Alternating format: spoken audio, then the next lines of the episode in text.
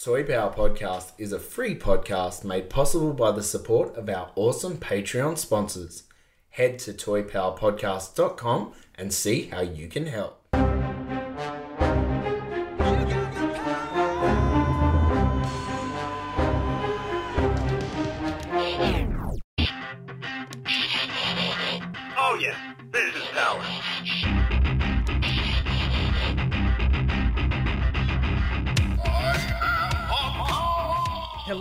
Welcome to Toy Power, the podcast where we talk toys and everything pop culture. I'm Ben, and it's great to have your company today for episode One, five, four. this week on Toy Power. I'm joined today by This is Frank. Well, hoy hoy.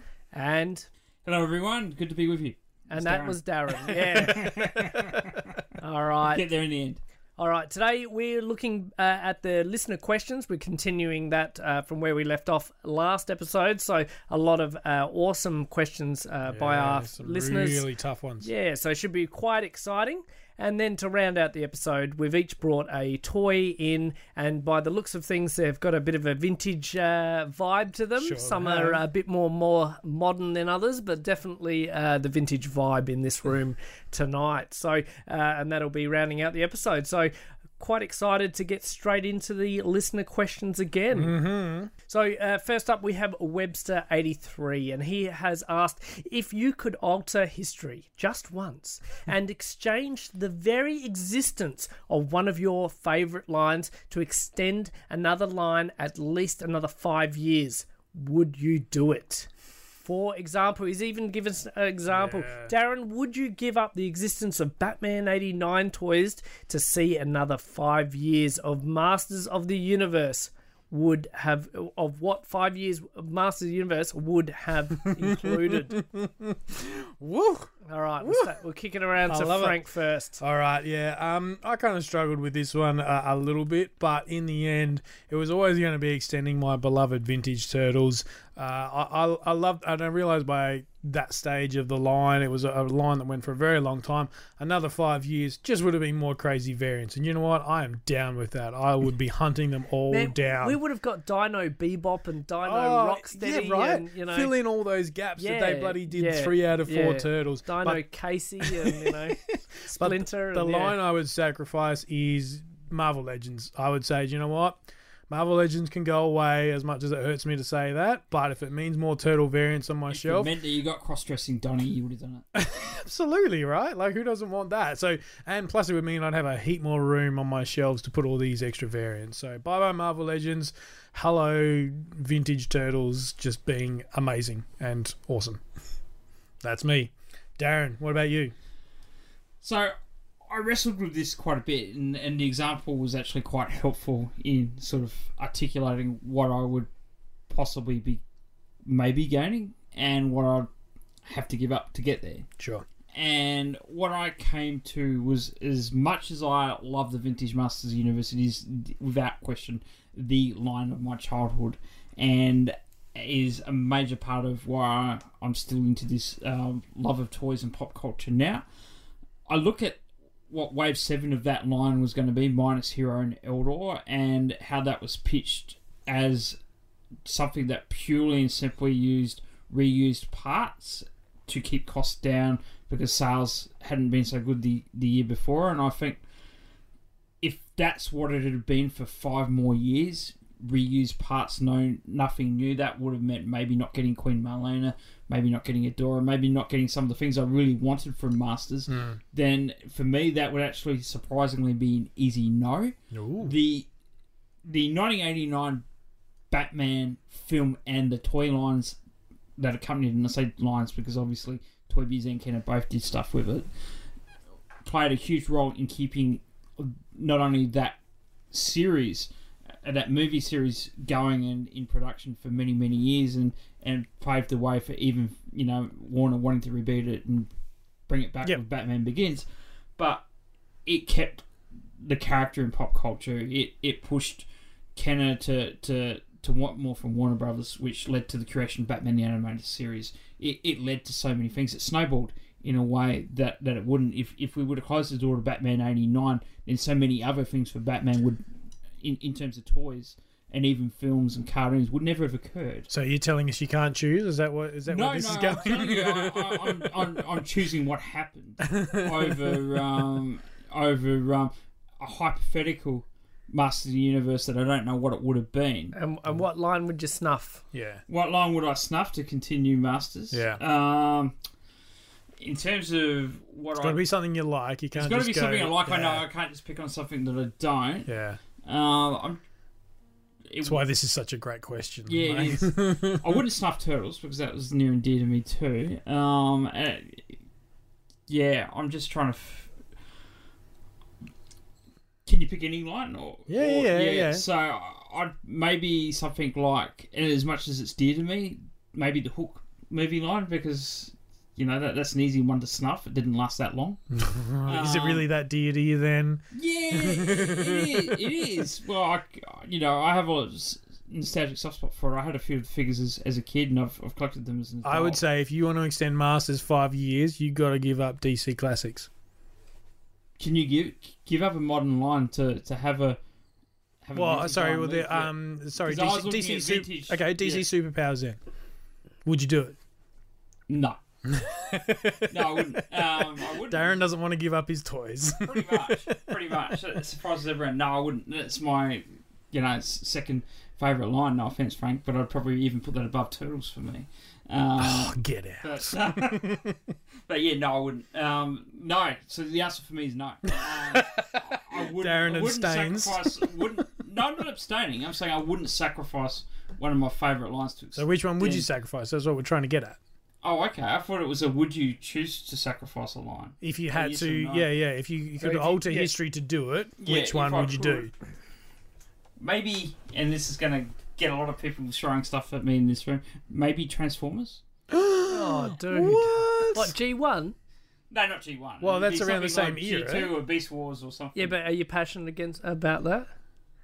I think you've missed the point of the All right, question. Yeah, all right. G- it'd have to be G one then. I guess. All right, Darren is no longer on the podcast. Uh, It's been fun, but uh, yeah, yeah. okay. For me, um, for, uh, I I uh, broke this question down like I, and sort of thought five years is an awfully long period to st- extend a toy line by, right? So Sure. if I could extend anything, that would be probably the Kenner Aliens and Predator toy line by Kenner, right? So the original line only lasted like two or three years. Ah, okay. So, sure. um, and in order to keep this toy line going for five years, you'd have to introduce the Aliens Operation cartoon that never came to Mm-hmm. never- light. yep, so, right, yep. you'd have to have a cartoon uh, promoting it to tie keep, it keep the toys selling on Yeah. shelf for, for another five years. Um, so, and then Op- Aliens Operation would naturally spawn a Predators show or a crossover uh, deal, and then eventually include more film accurate. Uh, so then the you know the toys would eventually include more film accurate xenomorphs and subsequent vehicles, playsets, comic book tie-ins, and a slew of animated uh, characters made into plastic plastic format. So Nice. I am just on cloud nine on, on, in this buy it all. hypothetical um, you know train. Uh, and the line I would sacrifice would be the McFarlane introduction of the realistic movie esque, uh, you know, that 2000. Wow. Because I was, Okay. I, I, that was the turning point for me when McFarlane came along and all of a sudden introduced the movie esque, the adult collector line that never existed in my world Yep. before pre 2000. Uh, I sold all my Kenner uh, aliens, and they were all carded, man. So Yeah, wow. it still hurts uh, to this day that you know they just they just looked like baby toys, you In know. and I- comparison, in yeah. comparison, yeah. Because I I was maturing, so was my taste buds, Sure. and uh, the, I'd never seen movie accurate toys. You know, here I've got this, you know, a haphazard xenomorph that somehow looks a Artistic little interpretation. yeah, as you know, from opposed to s- from Kenner, something that walked and off then the screen. yeah, they've actually used some screen photographs and things Yeah. uh, at the McFarlane studio. Uh, so to push that back, I think we would have seen some absolutely amazing vehicles and Yeah, you know nice. play sets and everything from Kenner, and I would have um, continued that. Yeah, I would have continued collecting well into my teens. So, Excellent. mm. Oh, All right. Good shout. Scott Mahera, uh, which toy line do you feel re- represents the best value for money? Consider purchase price, playability, longevity, and resale value. This was a hard one. So uh, the only one I could sort of settle on sort of ticked uh, four of those five boxes. I, Unacceptable. fail. Yeah. You're out. nah, keep going. Uh, I ended up settling on Lego. Nice. Okay, so I mean, at the end, there's a reason it transcends generations, right? It's been around for a long, long time. In terms of the resale value, everybody knows it's more better than gold. Uh, the longevity, been around a long time, as you said. Playability, uh, the fact that you can mix and match from multiple sets, not a problem. I mean, longevity, everyone knows you step on one of those bricks and it bloody hurts. They're indestructible. Yeah, it'll kill you. Exactly. you. I've seen a video of one of those pneumatic presses. It's this big, like flat, and it just squashes things in slow motion, and all this other stuff, you know, gets and it's, it's stuff blows up. There's someone made a Lego car using the most compact way they could, and it got so before it exploded or split, it got so got about two thirds of its original height before it finally destructed. Like it was amazing, amazing, you know, construction on those bricks. The only one that sort of fails in is the current purchase price, right? Some of these sets, like the Stranger Things set, is that worth two hundred and fifty bucks or three hundred bucks But even? you can flip that on its ear and be like, if you purchase it at retail for the two hundred dollars, let's Yeah. say, you could keep it mint in box. I mean, you can't play with it then and things, Yeah, but you could resell that for triple the amount if you hold on to it for. Yeah, so yeah. so in terms of from a purely financial thing, Lego is worth the money. Um, I just I just feel that what you get for your dollar now compared to which I guess is across the whole industry when you think about it. Yeah, but going back going back five years ago, Lego was nowhere near as expensive as it is now.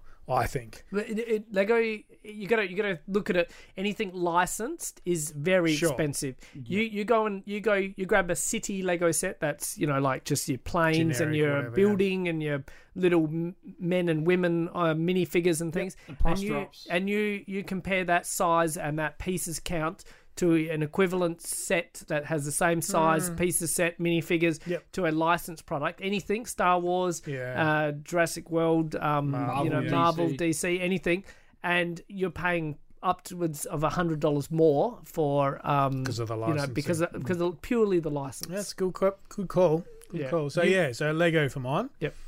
Darren, what about yourself? So in terms of value, I'm going to say something that I've called out recently. I, I think it's it's probably a little bit too early to, to prove just where the value is going to go. But for my mind, I'm really liking the Super Seven vintage five and a half inch um, scale Masters of the Universe figures. They give you a nice, um, particularly if you're a mint on card collector, a, a nice mint on card vintage look without spending vintage dollars. And, and I think that's just really good value for money for for a collector. On the um, frame, if you're looking at something for kids, I, I tend to think Ben's right. You know, um, the non-licensed Lego is is is you know probably pretty good value for money. Maybe not where it was uh, a few years ago, as Frank said, but then again, no one, no, no, Nothing no, is, nothing yeah. is. You know, everything's gone up. That sort of Yeah. it's just kept pace with everything else. That's it. Uh, so uh, for this one, my choice is vintage on this one. Uh, as time uh, has proven its worth and value over the years, it's the Tyco Dino Riders. Oh, uh, an outstanding and. Trent, you know, is already applauding as he hears this.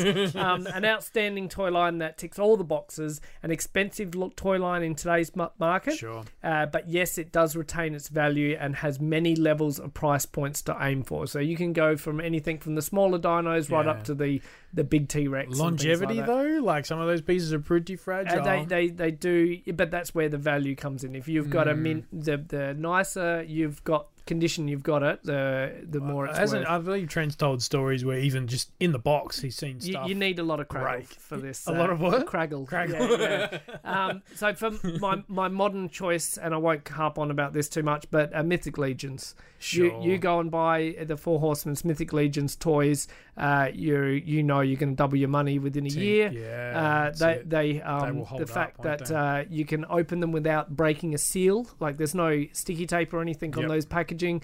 You can put all the weapons back into the packet, and no one would ever know you've actually opened it. Yep. Um, there's you know Soothe seven seven seven uh, not so sorry, John Caulfield. yeah. John Caulfield said that there might be a uh, cartoon or something in the works. Uh, that's his prediction for 2020. Okay. Uh, so they are gonna they're gonna go skyrocketing up in value. That's a good show. They are proper adult toys. Like Yep. anyone that gets them, instant addiction. So uh, that's my modern choice for this question. good call. Tim Chorley, consider a hypothetical situation. You are in a room with Mattel, Hasbro, Spin Master, whomever, whatever, and they ask each one of you this rather hard question. Maybe the adult collector market is doing well. Is that your like? that's, that's my that's my That's uh, Hasbro that's voice? my boardroom. brand Uh, yeah, yeah. Um, maybe the adult uh, collector market is doing well, but we're losing youth sales in the toy aisle. youth sales. How do we invigorate this new generation? What have we been missing? That's amazing. Um, it feels like I'm there, Yeah, right? Yeah, yeah, it does, doesn't it? You, you just you, yeah, yeah. Change your laughter to sw- uh, you know Sweating. cold sweat. Yeah, And a real serious. Yeah, I'm, You I'll can con- see Ben's retail background coming before he, he's he been to those meetings. He's been in these rooms. it's usually a telephone telephone conference call where you can't read the person's face. It's just and nobody just- wants to answer. Yeah, you're just hearing the tone, and you've still got the phone on mute, and you're just talking amongst your co-workers. Holy crap! Quick, do we quick, do? someone answer! Someone answer! Someone. Anyway, going on. Fantastic. Um, look, for me, I think it's a combination of integrating technology and story, right? Kids. I think the classic mistake that these uh, these big boardroom uh, people make is that they think kids are dumb, right? They think that kids don't care. Let's just chuck any piece of plastic out there, and then kids will buy it. And there is there's um, a market for that, but uh, I think that if you can tell stories with these characters, the kids fall in love with their characters. And I think of like my Little Pony as an example of that. When you look at them, the characters are largely the same. They're just recolors of each other, but they, they've given them names. They've given this is the energetic one. This is the the the cow cowgirl one. This is the you know that they've each got their own very distinct personalities, and I think that's where a lot of the the new stuff is missing. It might look cool, but unless the kids know a bit about them, uh, it's lost. I think you also need to integrate some sort of. I mean, the cartoon is is, is the obvious one, but I think you can do a bit more with that. You can have, and some things have done it where you have like little QR codes that you scan in and it unlocks something on a website. You have an app that ties into your toys. That's going to attract kids more so than something without other media to, to go with it. Uh, I would also suggest that you they take notes from things like you know PJ Masks and some of these that have been successful. Don't just rip it off, of course, but you know what are they doing right? They've got that other media. They've got these bright, colourful characters that is going to attract a younger audience. Yeah. Uh, an interesting note to that is uh, the Lego Hidden Realms uh, Yes. sets and Yeah. things. I'm a bit interesting to see if they are a hit or miss. Uh, So, given I don't quite understand how they work. Talk me through that. You, well, I mean, so with the you get a Lego set, you build it. There's uh, other um, attributes that you can change the scientist into a zombie, so to speak. So you can swap out the head and the Mm-hmm. Okay. hair and things. All of a sudden, he's a zombie. Uh, there's um, you know. F- the larger sets have features where you can play features where you build in, you hit a le- lever on a on a house, Mm. and all of a sudden the house goes, the windows turn into eyes, and the uh, door into goes into a jaw, and Okay. uh, you know things like that. So, Yeah, cool. uh, the, so that's that play aspect. But then there's the you know the your whole get your phone out and uh, That's the bit I don't scan understand, The, so- scan the QR code or whatever on it, and then you start catching ghosts and things on the uh, Ah, on the that's app. cool. Uh, but my I think my girls are a little bit too young to Sure. get you know fully into it, and plus you're still at the um you know you, you then have to go and see mum mum or dad to hey can I Get their phone. yeah get my Mm. phone and things and I'm not comfortable with giving the kids my phone and just walking off and Yeah, sure. doing the dishes like nah that doesn't happen in our house Yep, uh, so it's very um Yeah. supervised and right two minutes no, that's enough you know uh, Mm. yeah so Yeah, okay, Mm. that's a fair point. Yeah, uh, look, I don't have a, a solid answer on how that would work yeah, in, yeah, in practicality. I'm just using one example. Yeah, yeah, yeah. Uh, it's no, just that's interesting. That's I a- just- because it's a recent one Yeah, too. Yeah, yeah. Uh, I don't know. I also kind of think of like your your Skylanders type stuff, where yep. it's it's it's toys a figure. to life. Yeah, and I think the toys to life concept has kind of sort of died out, but I feel like that was onto something. and and I feel like that- that we're waiting for that next Skylanders 2.0 or something that's gonna hit that sweet spot of here's a world, here's the technology, but here's your your, your plastic in the hand sort of thing. So yeah, that's what I'd be telling telling the boardroom to aim at. Darren.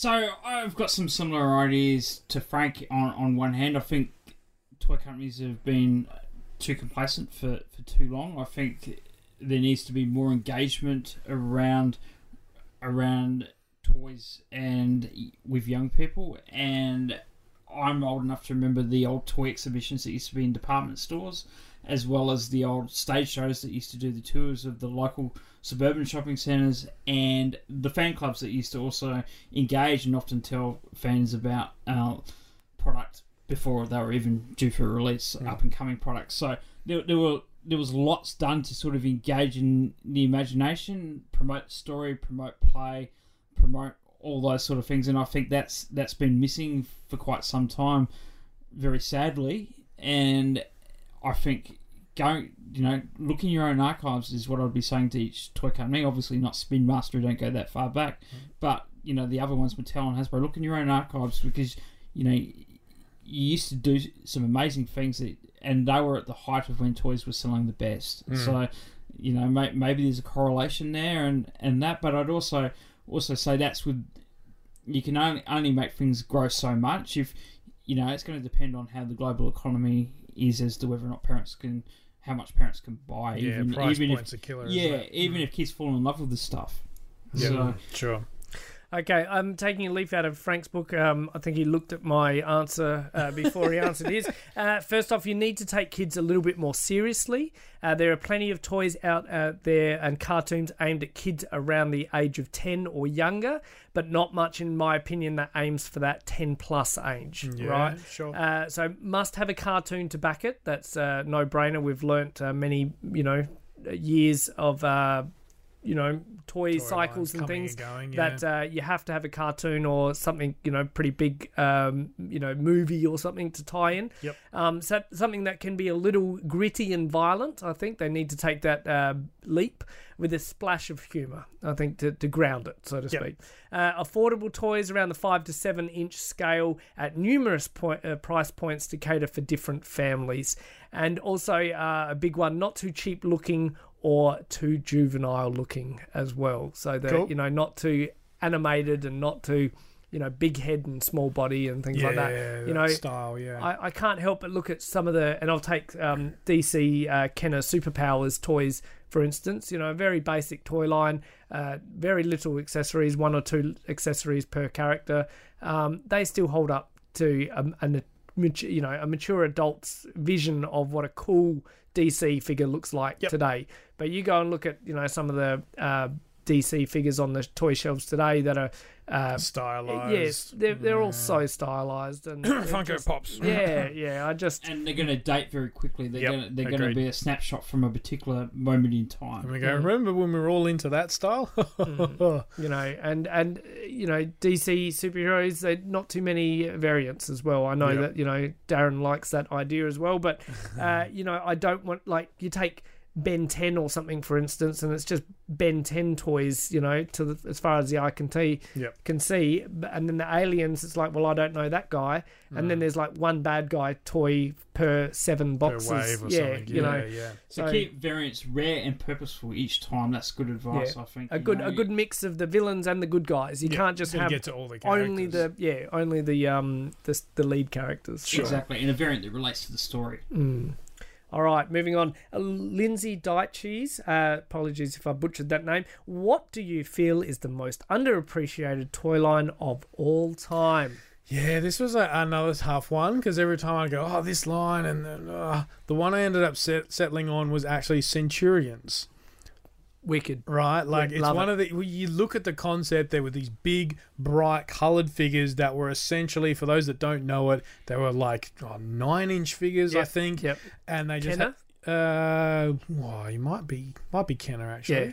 And they had these ports all over there. They had like sort of like a suit they were wearing. They had all these ports you could plug stuff into. And it was essentially Lego for large scale action figures. And they were guns. There was turrets. There was choppers. There was missiles. It was a, it was future tech sort of stuff. Think a crazy Robotech looking Yeah. thing, and you could customize it all. You could change it out from other figures. Uh, could take parts from the bad guys and clip them onto the good Yeah. guys and stuff. It was an amazing concept, and I'm surprised it hasn't been. Land, sea, and air. Yes, they had Yep. one for each. So you had Yep. a, a blue, a yellow, and, a, and a green guy, and yeah, so that you could buy the figures that come with a fairly basic set, Yep. but then you could buy just a set that was just the weapons, and they were the big ones. Instead of having just a couple of little things that helped him swim through the water, you buy a freaking submarine that you build around the character, and it's they're big, they were tough and durable. It was pretty hard to break most of it. Um, great, great toy line. Yeah, and I think Trent picked up some not too long ago last year, and Got he said they lot. still uh, click in solidly. They're not loose or anything, so a quality line as well. Yes. uh, that's lasted what thirty odd years or Yeah, something. exactly. it. Mm. hasn't been revisited. I, I'm kind of waiting for the some sort of reboot, Yeah. but even just someone else taking on that concept and applying it to their Yeah. their property would be cool to see. fantastic toy line, and they don't look juvenile as well. No. even with all those little ports and things Yep. all over one's body. they look so- they look cool still today. Yeah, Mm. Darren. So I'm going to say the most underrated toy line of all time would have to be Masters Universe. Oh, no, piss I'm, off. I'm, I'm joking. I, I only made it lazy, you know, four billion dollars in its yeah. It's right. still underappreciated. no, I'm, I'm, I'm, I'm gonna say, I- I'm gonna say, for me, it's really tough. There's two lines that stand out in this area, so hear me out. One of them is Toxic Crusaders, and the other one is Defenders of the Earth. Both excellent lines in my point of view. Um, both uh, come with with terrific characters and and stories that engage in the imagination, um, but each only lasted a wave. Both got to figures and vehicles, but each only lasted a wave. Um, if I had to pick one, and I keep going to and from, you know, it's hard to pick one. There's compelling arguments for both. I'm going to lock in Defenders of the Earth just simply because it seems that much harder to find, which tells me that it, it probably faded even quicker. Defenders is an interesting one because it was a combination of characters that were popular in their own right. You had the Phantom, you had Flash Gordon, you had was- Mandrake. It was like, Like- the Justice League or the Right? Avengers and things. How, How can we did it get not this? work? Yeah, exactly, exactly. I you have a theory uh, based on what I've read, and I think a lot of it is that some of those characters didn't have much of a legacy beyond the 40s outside of uh, outside of Australia, particularly. You know, the Phantom's huge over here, but, but one of the reasons why the Billy Zane Phantom film didn't take off is because he's not that big overseas. Really? Yeah, really. That's interesting. It is, isn't it? Because he, Okay. he's But a it, it's not here. that it's a bad movie or anything. No, It's no. just, uh, you know, That had nothing to Yeah. do with it. Didn't have terrible CGI or nothing. no, no. no, but people often didn't know that back then. The internet hadn't really taken off until they bought the ticket. The point is, they didn't buy the ticket. But but But, um, but still, you know, if you get a a fantastic uh, write up in the newspaper saying this true. is that could. this is uh, a ten out of ten film to see, go and watch it. That might that might might deviate lift you it, from going to see something else at the cinema at that time, Yeah. and actually, hey, that Phantom movie's you know, and word of mouth. Yeah, that's true. Could, could you imagine this being uh, um if someone was able to obtain the rights to all these characters? You do an MCU, right? yeah. You have a, Yep. a a Mandrake film, and then you have a Flash film, and then you have a Phantom film, and then guess what? It's the Defenders film, right? Like I that would would be love it. amazing. yeah, it would be. and yeah. need you know quality writing and all that sort of stuff. But yeah, I think there's I think there's untapped potential there. Yeah, Well, I, right. I couldn't agree more. The The problem is the rights because I think that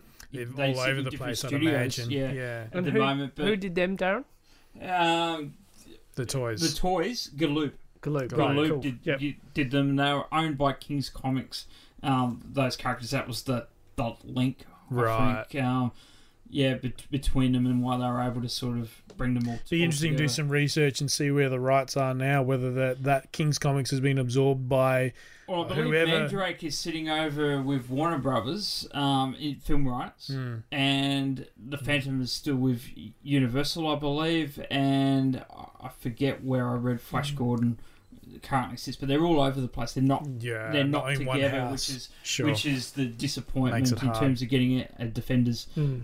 Franchise. Great call, man. Great call. Mm. Uh, hands down for me, this was an easy question to answer. Coleco Sectaurs. Ah, yes, So, of course. yeah, I think I just think they're outstanding. The, the moment I laid eyes on them uh, in my mature years of uh, you know f- circling the toy Collecting, uh, uh, collecting thing, uh, I put um, one of the spiders on my hand and couldn't believe that it fit an adult's hand and things and that just having a character riding on my wrist and it's just so cool nice. and uh, so yeah, and the fact that they're, they're bigger than a Masters figure, they're probably you know that eight inch uh, scale, much better articulation. Um, you know why they the they've apparently I think they've got a cartoon series. I've never actually watched it, but you know they had a, a small twelve issue comic run. They they just should have done so much more. They had a wave two that never came to fruition. Yep. Uh, biggest play set you know around. Um, you know just yeah.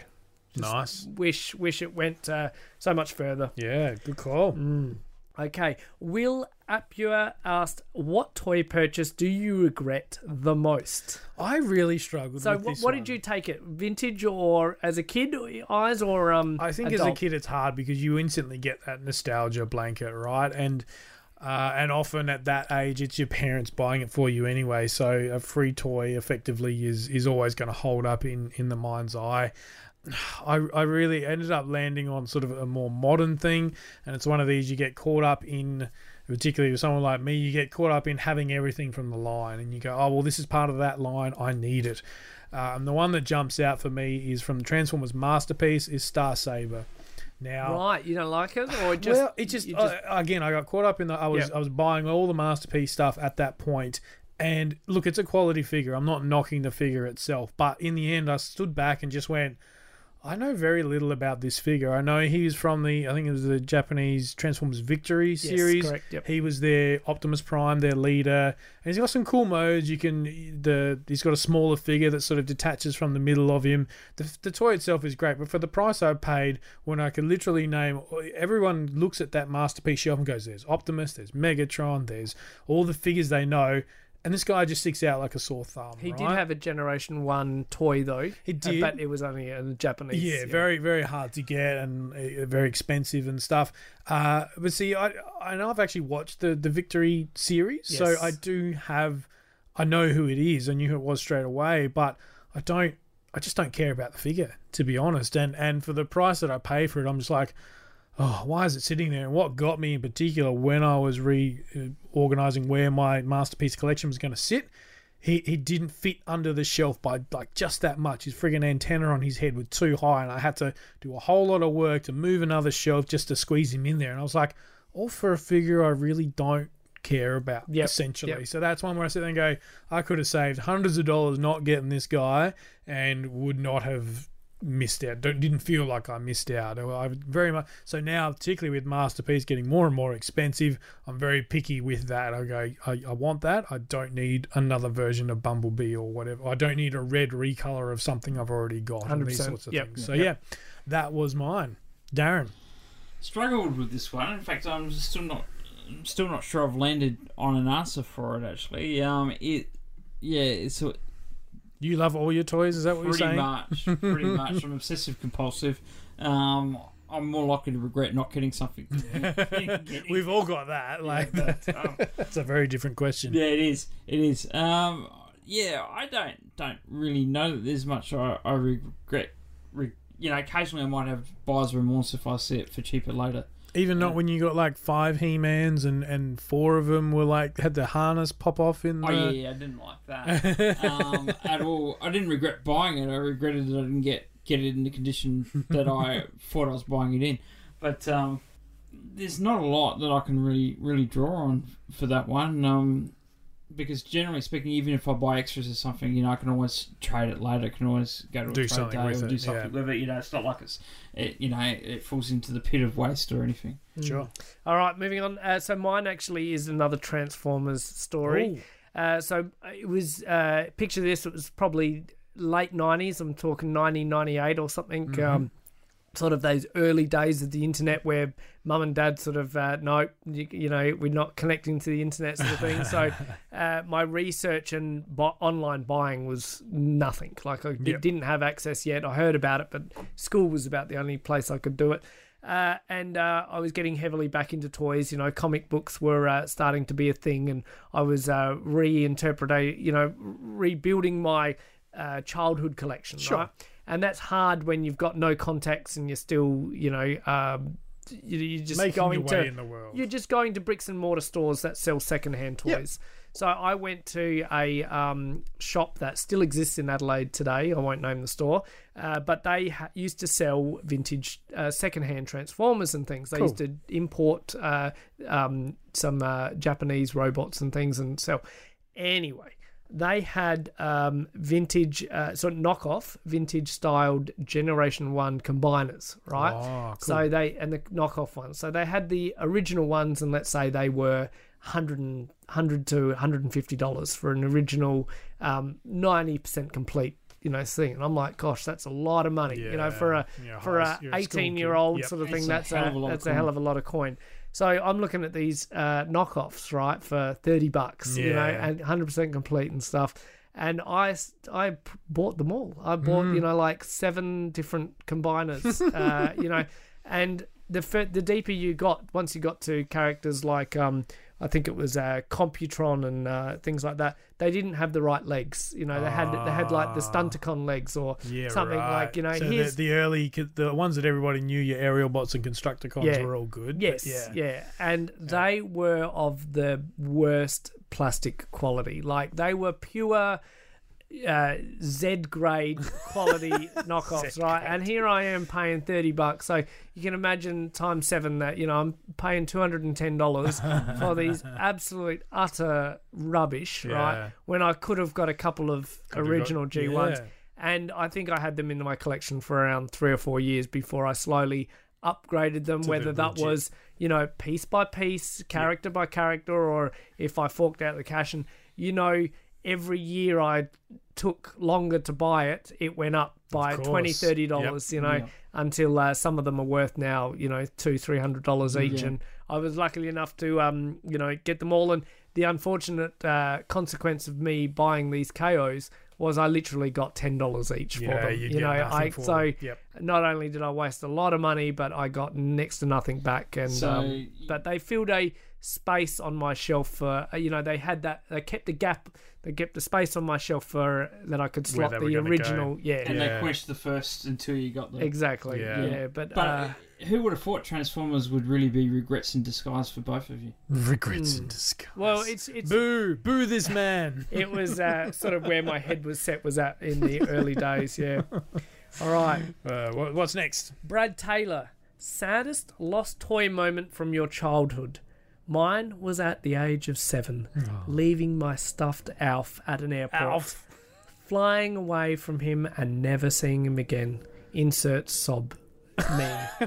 so that that no, That is a pretty sad tale. honestly that that's pretty bad, Yeah. especially if he's looking through the plane window. You know, and Alf's just waving, eating a cat uh, at the. Uh, uh, you know, yeah, probably got sidetracked chasing a cat and left him at the airport. So Yeah, what's what's lucky his he sad, so unlucky. Yeah. what's his saddest moment? Um, I, I've told this story a couple of times. Uh, the one that jumps out to my mind is when I lost uh, Powerglide, who was my very first ever Transformer. You left Little- him on a plane. That's right, uh, ironically. Uh, but I don't. I know that story only because my parents have sort of told it back to me. I don't have a memory of it myself. The one I remember as a kid was losing my original uh, Master Universe Hordak when I went to school, and it was one of these things. I got a new toy, and I wanted to show all my mates, and I'd had it in my backpack, and I don't know what happened to this day, but I just remember that sensation of where the hell is it? I was so upset. I think this is sort of like year one we were talking about, so it would have been all of like five or six years old, and to the point where I actually. Uh, we were starting to you know, learn writing at that point and write a little story, do an artwork. And I wrote a story about how I lost this Hordak. And there's this picture, like with the backpack on, on my back, and just this Hordak figure with the big, like swooping, like it almost like he was diving out of my backpack. Um, it took me a long time. Even the Hordak I have now that I bought many years later, it's got an issue with the waist, so it's still not perfect. I don't think I even have him complete with the little bat shield and stuff. So yeah, Hordak has always been one of the. I think as because of that, Hordak's been one of these figures that I'm always drawn to in whatever form he It takes. becomes romanticized, doesn't it? Yeah, because I'm like, I still don't have, you know, my Hordak figure because it would have been complete and all that. Whereas I've got other masters from my childhood that all survived fine. That one was one of the first and one of the first that I lost. So, yeah, that was mine. Both your stories break my heart. And I say that Well, see, I got Powerglide back, so that was a bit of a, a happy ending. Yeah. Whereas Hordak, never to be seen again. Yeah, no, that that is pretty tragic, and and Brad Taylor's breaks my heart as well. I I had an interesting childhood um, because I lost a toy. Um, was I was very young. Uh, it was early in junior primary school, and I lost the General Lee from the Dukes of Hazzard. You know, like the the Yes. matchbox Ertl Yep. size, and I was completely devastated. And it made me super paranoid about taking toys out. As a result of that, I got another General um, soon enough. They, they weren't hugely expensive enough, still in retail but it made me super super paranoid and you know I briefly took masters uh, toys i think actually before that when when masters were um, just sort of coming onto the scene for me in 83 but but after that i really pulled back certainly from taking toys to school i pulled back i often played with other kids toys and, at school and and and i was really paranoid about where i took toys how careful i was were there any holes in the bag? Could the weapons leak? Yeah. Um, you know, and to the point where even today, I, you know, I basically bring toys out for this show, or when Trent and I were shooting um, figure reviews, I, I brought toys along. But generally, that they stay at home. But once I've got them, particularly if they're loose, because I'm I'm super paranoid about losing them or losing something from them, and I put it all down to that General Lee. nice. Well, not nice, but yeah. All right. So mine comes from, and I've got the Lego set right here. It's the Lego Castle Dragon Knight sets, 6056, the Dragon Wagon 1993. all Wow, right. So okay. this was the most epic uh, Lego set I got in 1993, in my opinion. Uh, If you guys can um, picture the green dragon with red wings, Yes, right? So yeah, yeah. yeah, just the most iconic dragon of that time. I think it was the first dragon That of, Lego of many, yep. yeah, of, of that time. Um, yeah, spawned all the other dragons. So such a cool uh, figure. I, I pretty much bought that set because it was the one I could afford that had the dragon in it. Right, Nice. probably saved my money up for ages and bought it. And uh, I freaking had that for well, I'd say a couple of months or something. And we had, um, you know, we used to tip our Lego out on the ground in the um, lounge room, and we had vinyl floors in the lounge room, Mm-hmm. and so it was a good uh, area to uh, build on instead of the ca- uh, area, other areas in in the house that had carpet. And um, so one day I, uh, you know, uh, you tip Lego out, it just goes freaking everywhere, and you start parts change swapping and things like that.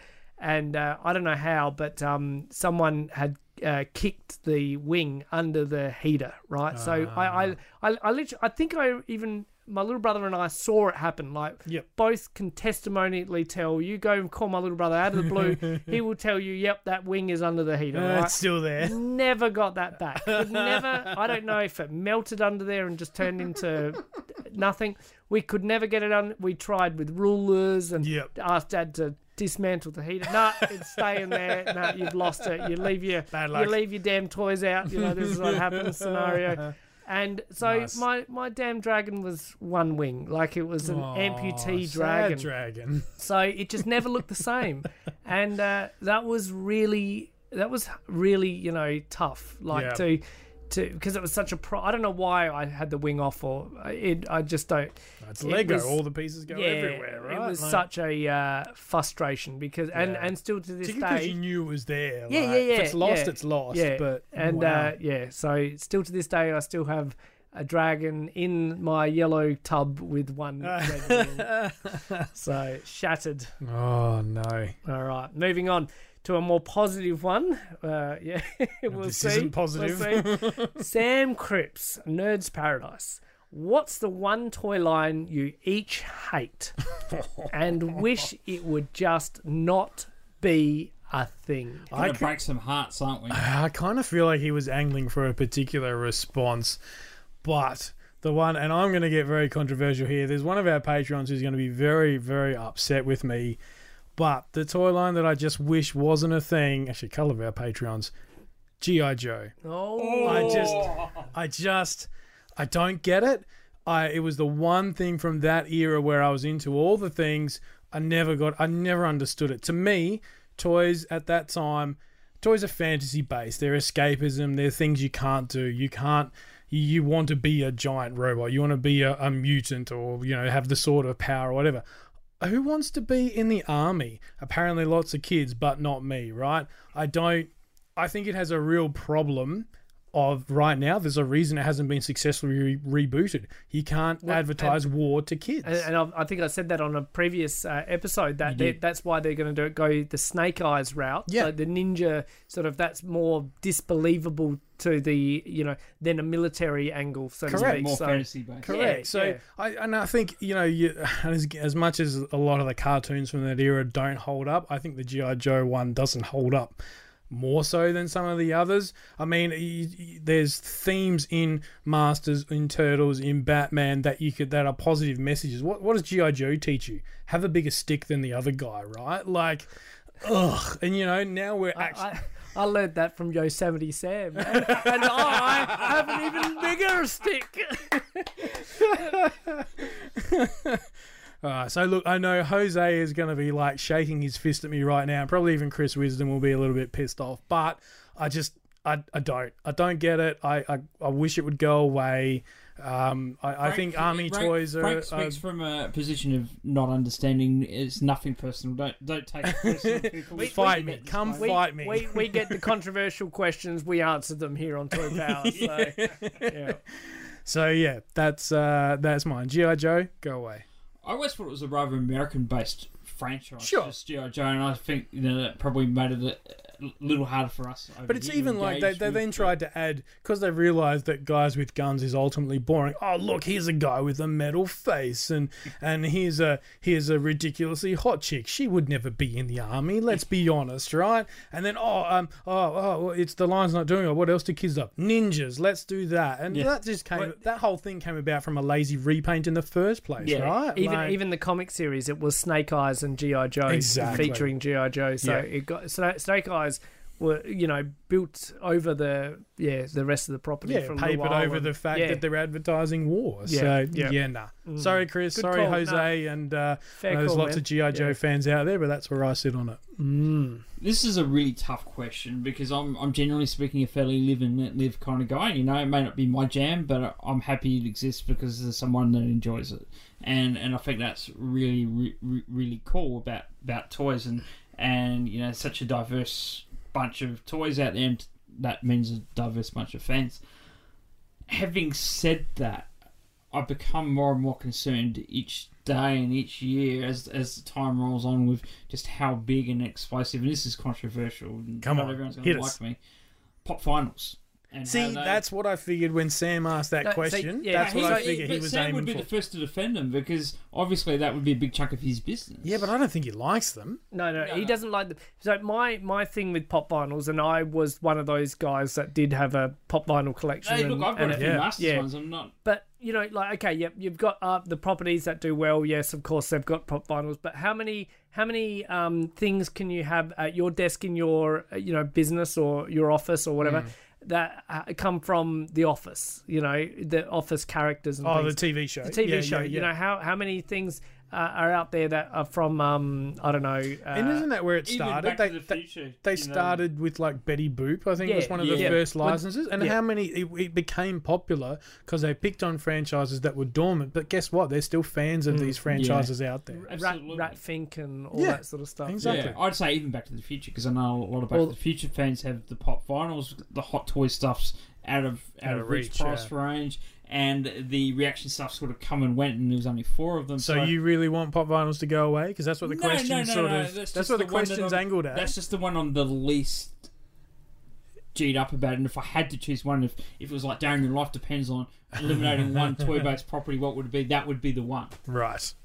All right. So mine, uh, as a broad strec- spectrum, I've said it many times before. I hate blind bags. Yeah, right. thought you were gonna so, say that. So I'm as a father, and I'm sh- you know I don't I, I love all properties, and I can see the aspect even right down to Pokemon, and then you've got the Digimon, and I hated.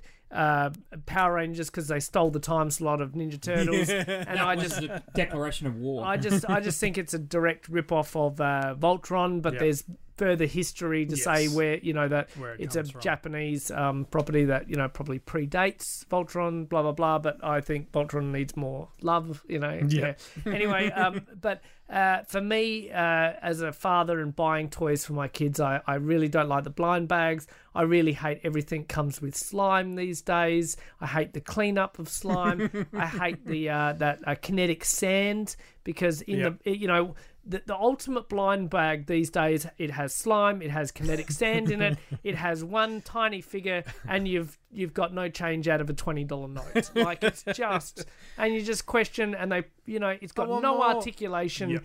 it's it's a deformed cat that's wrapped in bandages, you know, and and you got to nurse it better because it, and it comes with a, a stethoscope the size that only a GI Joe character could wear, you know, and and, and but, it, but that stethoscope is disproportional to the size of the cat figure, and you just question what what what why Where did my money go? where where did you know is this is this part of Spin Master's new line that they're gonna you know pack pack one figure and then give accessories for another completely lined character? I just I just don't understand, you know. And but the kids freaking love, Love it, it. and They and I just they they go in the toy aisle and they're more intrigued by what's behind the What the wall. can't you see? Yeah, what can't we see Mm. than the figures that are hanging on the shelf with a beautiful window packaging. It's So, interesting. It's interesting psychology yeah, behind it. It's like- it's that whole game show, you know. yeah. You could have What's in the box? You could have a thousand dollars. You could have a car. You know, like I don't not maybe not a car, but you could have a trip to uh, you know um uh interstate. Yep. Or you could have what's in the box, and and you know the what's in the box might be uh, a rubber dog poo. You know, like like. Uh, but It's- that's the that's yeah. the that's the one I know my kids would choose because they just they're they're so intrigued by that uh, mystery, you know, and it's uh, it's doing well for the everyone. Well, exactly Mm. right. Yeah. Okay, moving on. Scotty the Toy Hunter got another question from him. Since you are all such big DC fans, and I'm flipping it to you, so since um, uh, you're a big Marvel fan, Frank, I'd love to know who your opposing, uh, you know, generation character, so DC Marvel character is and why. And he's got a backup question to this. Second question: Do you think who do you think is the most intimidating DC villain and why? Like, not your favorite villain, but the one that would make you instantly crap your pants if you bumped into them in the street. So, Frank, you're answering uh, what is your favorite um, DC? Oh, oh that's, that's not what I prepared for. Uh, because you're a Mar- you've got a whole Marvel Legends thing, so Yeah, flip it on its. well, on then its I might need a bit more time to think Okay. about that. Look, straight up, just to directly answer the question, my favorite, and I'll one line this, my favorite Marvel character is Wolverine. And it comes down to the fact that after everything the world has done to him, he's been experimented on, mind wiped, all that, he should be a villain. But he's not, because he does wants to do the right thing. And I just think that's a really cool mantra in a world where you can get sort of kicked around and he could literally take down governments because he's indestructible and he chooses not to. That's why he's my favorite. The claws are just a bonus. Um, as far as the intimidating DC villain, uh, I think Man Bat is pretty terrifying. Definitely. Like. Bats, regular bats, are pretty scary enough if you've ever been one up close. And yes, you only ever see the videos of the cute little baby ones, but a full grown bat is not something you want flying at you, let alone one that is the size of a man and could crush you and suck your blood or whatever the hell. Like, uh, no thanks. I, I don't want to be a part of that. As for my favorite DC character, circle back to me because I need some time to think about that. Sure. Darren, far Yeah, away. So for me, I'm going to say Wolverine as well. Oh, come and on. that I think comes from a similar sort of point to Frank. But you know, I really like one of the things the the um, Fox X Men universe did really well. I think is it articulated just how much loss and grief and trauma this guy had been through as well, and yet he just keeps coming back. He's he's indestructible. Um, unless you look at Logan, obviously, but he's generally indestructible.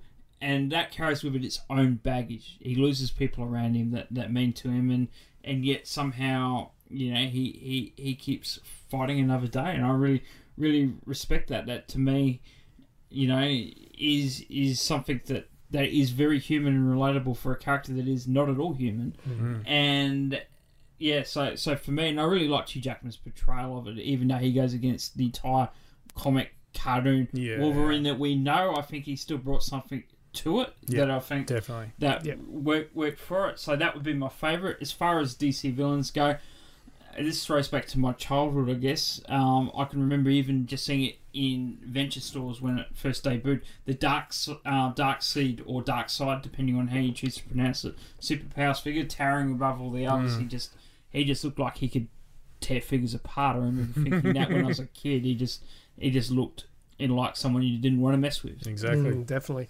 Okay, for me, we're going three for three. We're going Wolverine. Uh, I mean, I grew up watching the 90s X Men cartoons, and I just freaking uh, fell head over heels. Uh, he's such a vigilante, you know, type thing. He's uh, on the cusp of, yeah, turning into a bad guy, but he never quite does. Uh, he always, he's the first person to say whatever's on his mind. He doesn't care. Doesn't you know, care what yeah people think. Yeah. and um, he's a tough guy.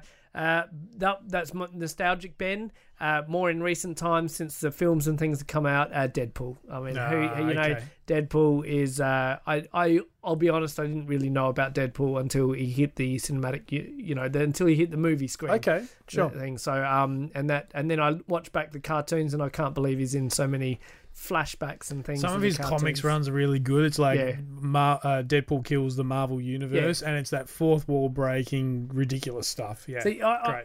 I, I've I collect I have collected a lot of comics over the years, but uh, when it comes to Marvel, I'm very systematic. Like if there's something done by Frank Miller, I'll pick that up. So Yep. the Daredevil run uh, that he did, yeah. um, Spider-Man run that he did, I've collected them. So and some of the X-Men and things, I've dabbled in a couple, but I've never, uh, you know, gone and seeked out these. You know, obscure characters like Deadpool. Hmm. So it's, it wasn't until the films and things like I've got a knowledgeable uh, thing just by knowing, you know, pop culture, Yep. what Deadpool is, but I've never actually read the proper into it. comics and things. Um, and uh, moving on from my DC villain, it's Ar- Ar- Arkillo from the, uh, the the Yellow Lantern Corps. so Oh, he yes, is he is like this, got like an insect sort of like yeah, head. like walrus looking uh, head. Yep. Like a, like a just he's just head and this huge mouth, like black Yeah. skin. He's as big as um is it b- not uh is it, uh Kil- Kilowog Kilowog, Kilowog, yeah yep, he's yep. as big as him if not bigger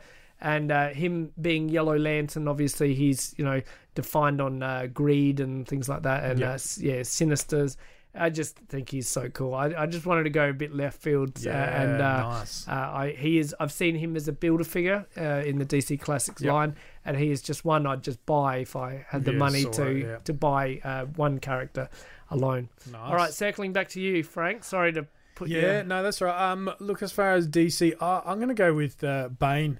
Cool. I, I Yeah. think, uh, and forget the his first horrible movie appearance. Yeah. Uh, I think Tom Hardy did a really good job and portraying that. And it's interesting. He's the probably the most noteworthy character who can go toe to toe with Batman physically. he broke Batman's back. Correct, Yeah. right? And even despite being this big brute of a character, he's smart. And Yes, and yes. again, this is where the uh, Batman and Robin falls down. They treated him Yeah. just as the muscle. Yeah. In in most other depictions, he's he's a genius level He tactician. So he's got the mind of Batman. But he's got the strength to, to back it up. Venom. Of course. Yeah, Yeah. Batman being. Batman, of course, you always best him. But yeah, Bane is, is, is an interesting character Mm. for mine. Awesome. Okay, does 10. If you could give any cartoon villain any other cartoon villain's weapon or power, what would your ultimate combo be? This one's interesting. Um, I, I wanted to do something with Transformers, and so I was like, oh, well, you know, what if we give Power Rangers ability to combine five robots? Oh, wait, Transformers did it first, you bloody rip-offs. Let's go away.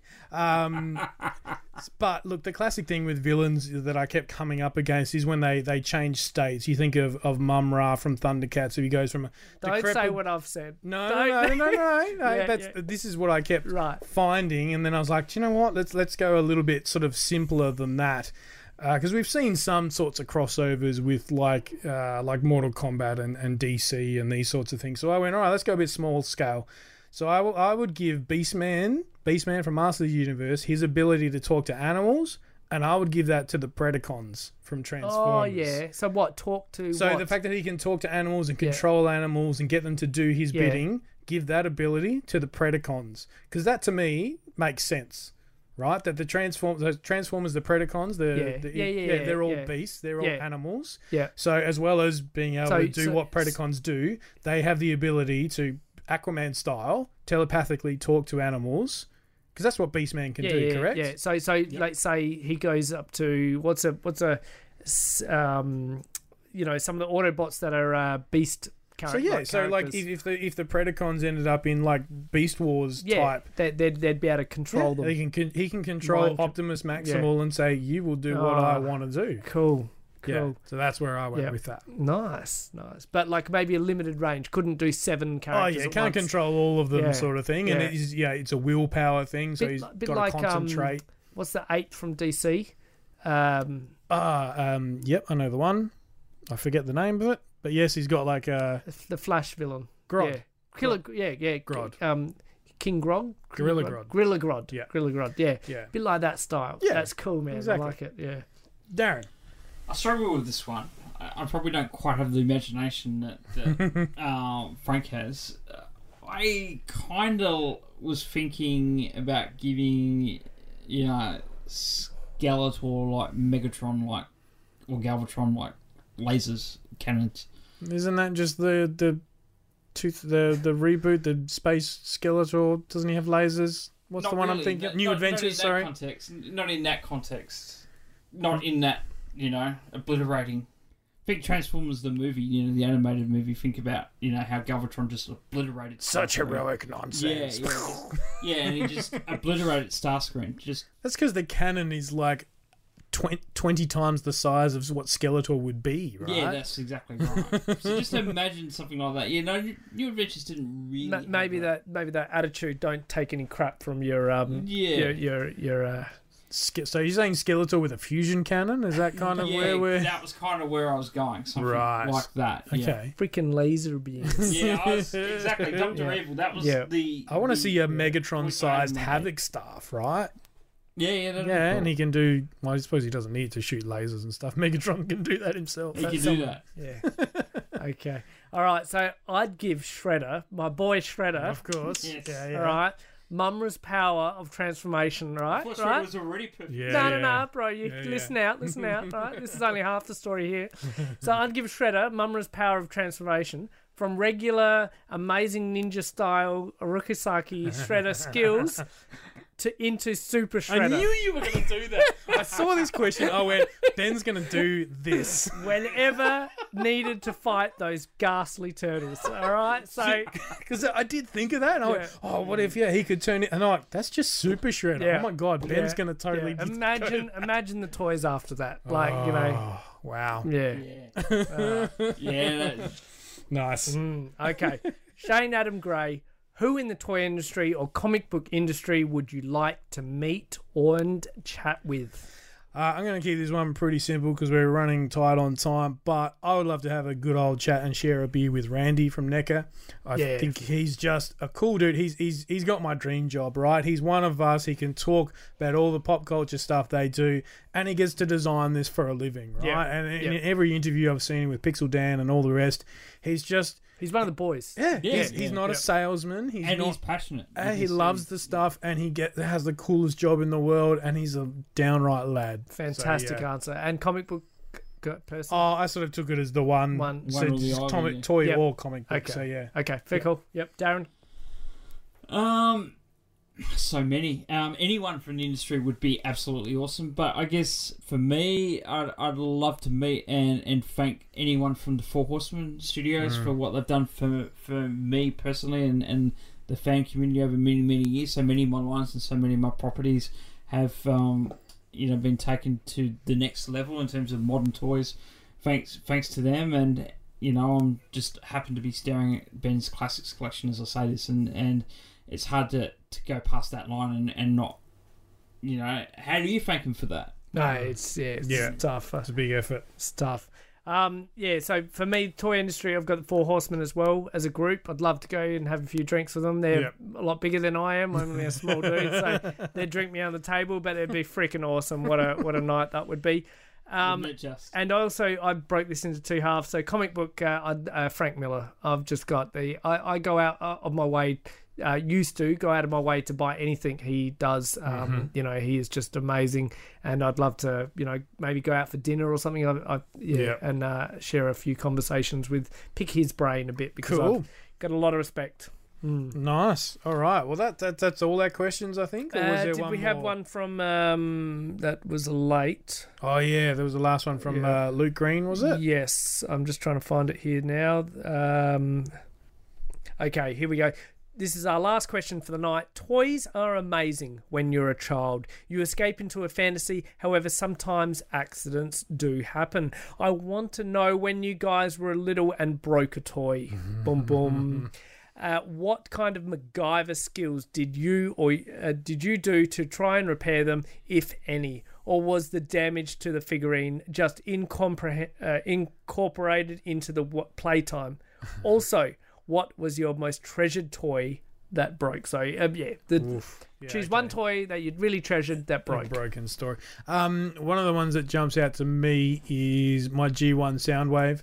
This was You're stealing everything. You, you sure you're not looking at my screen, bro? It's, it's a shared document. Been looking all night. Yeah, he's, he's sitting across from me. My our screens reflection are back. Yeah, in your yeah, glasses? Yeah, yeah, Yeah, that's sure. it. Yeah. Um, I might have told this story before, but I was at an age where I was I was taking things apart, and and so as part of summer holidays, Mum would say, "Here's an old radio. Here's a screwdriver. See what you can do with it," sort of thing.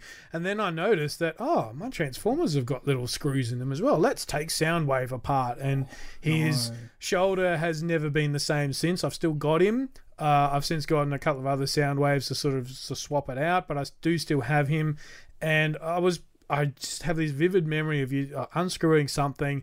I think the arm came off, and I just saw this spring just go ping through the air, and I'm like, oh, where did that go? How did that come? And I think it was actually the spring from the the chest opening mechanism. So his chest doesn't open very well.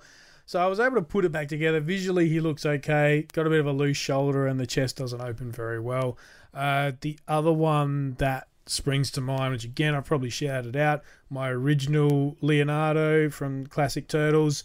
Both his forearms are glued in place, and that was. Uh, uh, and that was mum and dad gluing him back together because I was distraught at the time. And it was one of those, you know, you'd be rough with the toys as you were at that age, and they're glued at sort of like a 45 angle so he can still hold the, the swords and doesn't look ridiculous. Obviously, I've got other ones to sort of on display to sort of replicate that or replace that. But yeah, in the end, it was like, well, it is what it is. And, you know, it's a couple of points of articulation on figures that really, when you look at them, aren't super articulated anyway. Um, so yeah, that's just now part of the history of, of that figure for That's me. right. So yeah, for one of your most beloved characters. yeah, Yeah, absolutely. So for me, I didn't copy Ben at all. um, so my answer is totally different. For me, it's the original He-Man that I got as a child. It was the first Master Universe figure I got, and I played with it relentlessly. It wasn't that I was super rough. It's just that I could not put it down. It's just like, you know, it was an awakening of a line for me. That that whole line, and and being the first one, it just suffered from being overplayed with. Wear and tear. Yeah. Um. So it broke. Um. And Arms, I legs. gutted, and it took what seemed like forever to find another one in stores. And, um, It should have been because- hundreds. because the line was was so big back then. He Man was just like Selling out. selling yeah. out everywhere. All versions there. We did find another one though, and um, in retail, and I, I was lucky enough to get that. But yeah, I was crushed in the in the lead up to it, and it altered my capacity to play with that line while I had that vacancy because it's it's the It's a the- title the- character, the- isn't yeah, it? it's Yeah, the title yeah. character. You, you know, um, no He Man, no line. Yeah. Okay. What is what's at yours, Ben? Ah, so yeah, so after s- Frank continually steals all my things. Okay, so mine was Soundwave, and I think I'd had him for quite a number of years, so I'd had most of the play value out of him. But as time wears on, and you keep chucking them, packing them up, and throwing them in the uh, toy box at the end of uh, a play session, uh, the tape deck broke, Yeah, right? And okay. I don't know where Buzzsaw went. He was gone. Oh, so it actually like whole the whole door came off. The whole door. The Yeah, whole door wow. was broken. I don't know if in the toy box it you know had come off and then picking it out. I don't know. It it broke. It wasn't there anymore, right? So I remember the way I got around it was um remember we had the little uh, transforming watches. I don't think they were licensed. They, I think Ah, they yes, were know the licensed, ones. right? Yeah, yeah, yeah. So the little robot, they had a, a tiny little digital display, Yep. and um they'd transform into the square, well. yeah, square of the robot. Unfold the arms and things, and uh, the wristband was sort of a separate attachment. You could have that little watch attachment as a robot, or you just had the wristband. So I realized pretty quickly because the head didn't shrink down; it was permanently up. It was just a little black uh, square knob on the top of his thing. I realized pretty quick that is a perfectly wedged fit into Soundwave's chest cavity. Really? Right? Perfect. Right. Oh, okay. And see, I had a blue, a, a, a deep blue watch robot one, and of course, Soundwave is also deep blue. Ah. So it was from a distance. If you, you know, if you uh, squeezed your eyes a little bit and uh, you know put the gloss of uh, you know reminiscent on it, uh, it didn't look too bad. And I had that right through up until I sold it at Toy Fair. oh wow. Um, you know, and uh, Look, yeah. sound, this Soundwave tells That's- the time. Yeah, like- yeah. And I, I remember saying that to the kid that bought it off me. That you know, got a bit sentimental when I, you know, handed over the ten dollars or something Yeah. I, I had on him, and I'm like, this was actually mine. And the kid just looked up at me like, I don't give a shit. You know, like, I, here's ten dollars. care, You gonna man." sell it to me or not? You know, Just give I me the toy. Uh, but yeah, so that's now not in my possession anymore, and hopefully, um, yeah, you know, getting got some love for three seconds after after he bought it. But yeah, I I'll never forget that, and that was um. and Ben will buy it back off of him at the Oh, next Toy. Fair for 20 five 20 bucks, Yeah, mate. 20 bucks. dollars. Yeah. Uh, so yeah, There needs to be a history lesson in appreciating toys. So you, definitely. know, you want to pay him less than he paid. Uh, we might wrap it up then, uh, guys. Uh, we've uh, blown the um, the questions out of the water. We'll save our uh, show and tell for another time. Thank you so much, everyone, for writing in the questions and things. We had a Wonderful. super uh, exciting time. Uh, you know, sitting down at night and trying to map these questions out and you know get into that grey matter of the brain and remember what we were you know what toys we broke and what uh, toy lines we wish never existed and things How and- many people can we piss off with one answer? that's Like- it. That's it. How many listeners are we going to lose now? Uh, yeah. So, um, thank you so much to our Patreons and things. It's not uh, this um show isn't uh you know why we we don't just do it for you, but it's fantastic that you guys help us out uh, a little bit. And uh, we're growing, you know, in tech and uh, stuff uh, because of you guys. So massive thanks. Absolutely. And uh, Darren, sign us off. I will. I just wanted to say a huge thank you. First, has been reiterated for people contributing to the show. Please feel free if you've got other questions down the track to to send them to us. Um, we can always implement them into to other episodes, and and that is terrific that so many people care enough about the show to actually engage with us on these questions. And we enjoyed each and every one of them, as as Ben said. But just wanted to reiterate the the door is open for more until next time, good journey. You can find the Toy Power team at all the usual online places. Facebook.com slash Toy Power Podcast, at Toy Power Podcast on both Twitter and Instagram, or have your say and email us toypowerpodcast at gmail.com. Subscribe to the show on both iTunes and Stitcher, and please leave us a review. Otherwise, we just assume we're awesome. We are a proud member of the Giant Size Team Up Network. Check out all the awesome shows on this awesome network full of okay people. Want to learn more? Go to giantsizeteamup.com where you can find us and a whole lot more awesome shows. Well, they're not more awesome than us, but they're, yes.